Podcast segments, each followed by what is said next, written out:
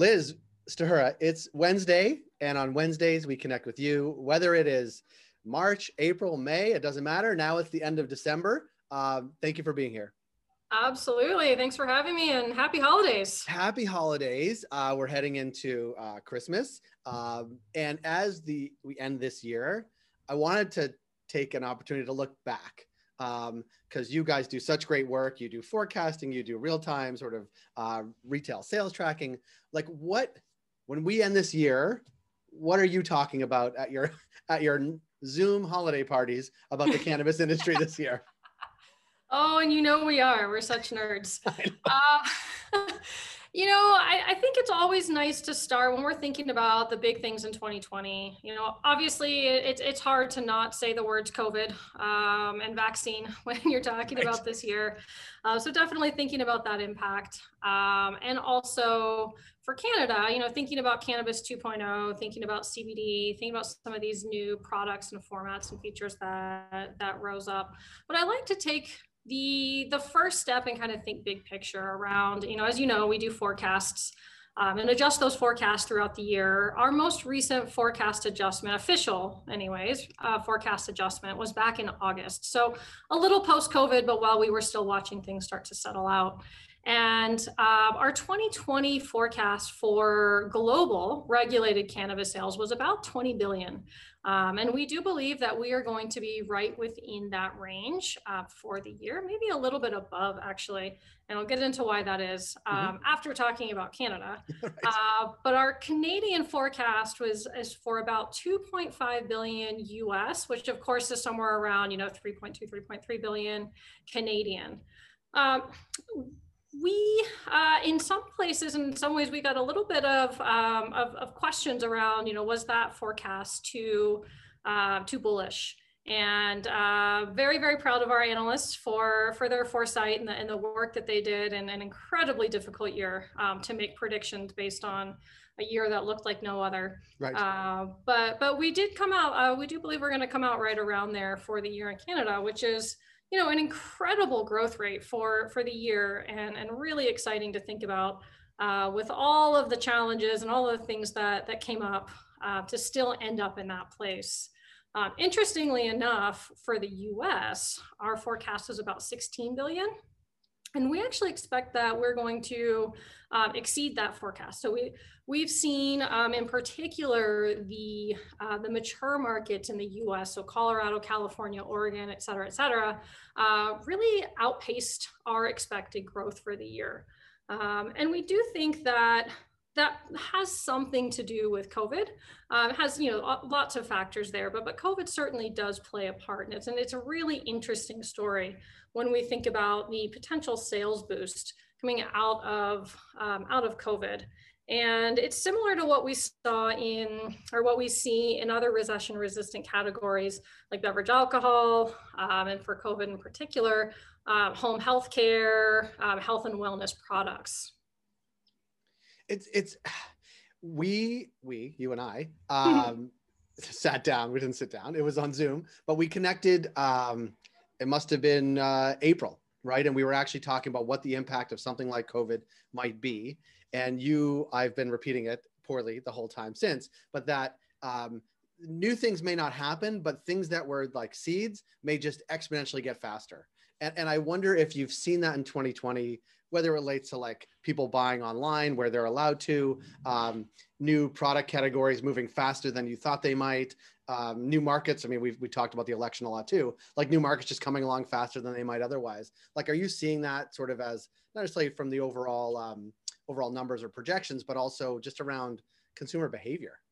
Yeah, absolutely. I mean, that, that consumer behavior is just a fascinating piece. And, and you're absolutely right. Sort of our, our ongoing theory is uh, large scale events like COVID, like uh, the economic downturn afterwards, uh, you know, they do tend to accelerate trends and behaviors that we're already building.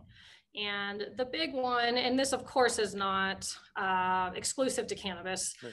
but the big one is this increasing dependence and desire for online based shopping, whether it be click and collect, whether it be delivery, uh, you know, the, these types of, of online interactions. Um, and I think it's especially interesting for the cannabis industry. Of course, there's this added layer of legalization. Um, you know, of course, delivery is not available in all areas, and um, certainly uh, lots of interesting conversations that we could probably fill many, many of these segments uh, talking about uh, the pros and cons there and, and government interactions. And, and frankly, in the US and Canada, um, you know, currently lots of focus on Ontario, but, but the US, there are, there are similar um, scenarios playing out whether it be in California, Colorado, Massachusetts. California, there are some municipalities that think you can limit delivery into the municipality, like it's. Yep, exactly. It, it is not a problem unique to any right. any one market or, or any one um, one area. That's for sure. And, and it is interesting because of, of course there's um, there's important reference points there for brands there's important reference for retailers there's the e-commerce component but also and, and i like to think of it there's interesting takeaways from that related to policy uh, advocacy really as well because like if people want to order things online and it's not available to order online they will find a way to order it online in the, in the other market right? In the gray market or the, the legacy market. Absolutely. And it just yeah, absolutely. And that, that's an argument that we see again on both sides of the border um, of, of ultimately you know the the legal cannabis industry is there to uh, to bring sales out of the illicit or the gray or the black market yeah. or you want to think of it. Yeah. and um, and we we hobble our industry and our our attempts to do that when we create barriers to access into the legal industry. Yeah. Anything um, that surprised you about any of the categories, any of the data that you guys look at or analysis, like anything that was like, wow, I don't, that was really, that would have been impossible to predict in 2019 that this was going to happen in 2020. Anything that strikes you like that?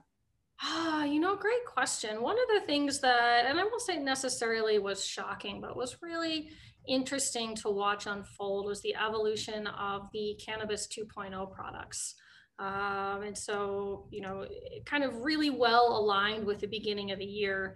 And just to sort of set the stage in the US, you know, a normal distribution for for product category mix and, and most of the, the mature, fully legal states in the US, about 40% flower, 10% pre-rolls, 30% concentrates. Um, and about 15% edibles, and then another 5% for, for all the other smaller categories, topicals, sublinguals, you know, et cetera, et cetera. Uh, when 2.0 first came online, uh, you know, we, we saw, I wouldn't say a slow adoption of the 2.0 products, but sort of a, a bit of a ramp up in Q1 and Q2. And then really it was when the beverages um, started to really come online in, in the end of Q2 that we saw sales really start to grow um, in the 2.0 products. And we're still seeing uh, a little bit of a, a, skew towards flower. You know, there's still a lot of room to grow for those 2.0 products as we move into 2021. Um, using Alberta as an example, you know, you're looking at concentrates around 17%, edibles around 6%, flower 54%, pre-rolled 20% still, um, and other at 3%. Uh, so a couple interesting things there. One, the edibles still a smaller percent of the overall sales. Uh, but of course, all eyes are on beverages up in Canada, uh, mm-hmm. both north and south of the border. Mm-hmm. And we really have seen beverages uh, showing signs of um, showing signs of potential and, and growth potential in terms of the percent that they are comprising of the of the edibles category. So if you look at edibles as a category, beverages are about 23% of sales in Canada. You compare that to the US, it's about 5% of sales. Um, so now keep in mind, it's a smaller piece of the pie, right? Edibles in general are already bigger. So, so it's, uh, it's kind of an interesting way to look at it, uh, flipping back and forth between thinking about full, uh, full product share versus just share of the edibles category. Uh, but to me, what it says is that there is interest in in this category. There is interest on the consumer side in participating, and it's just up to us, whether it be us, the LPs, up to us, the retailers, uh, us, the rest of the industry, um, to really build out and understand not only the technology side, but also the consumer experience side yeah. um, of the product. Yeah, it really is interesting, and and um, this is new. like it's it's actually creating new categories uh, to new cus- to, to new consumers in a new environment, and it's just I mean, I, I say it almost every week. Like it just seems so exciting that there's new stuff, right? It's not, it's just there's new products being developed, new, new consumers coming to market. Those new products bringing new consumers into the fold, and they may not want flower or pre-rolls or, or concentrates, but they're looking for something net new. And that net new is, is selling. And I think the more opportunities people have to see them, use them, enjoy them, buy them again, then 2021 we'll talk about next week. But I, I'm really looking forward to what is down the road as well. Um, but Liz, I want to thank you and, and wish you a happy holiday. And uh, we will see you next week, uh, uh, right before New Year's. But I want to say thank you and uh, a good look back on 2020. Thank you very much. Happy holidays, Jay. Thanks, Liz.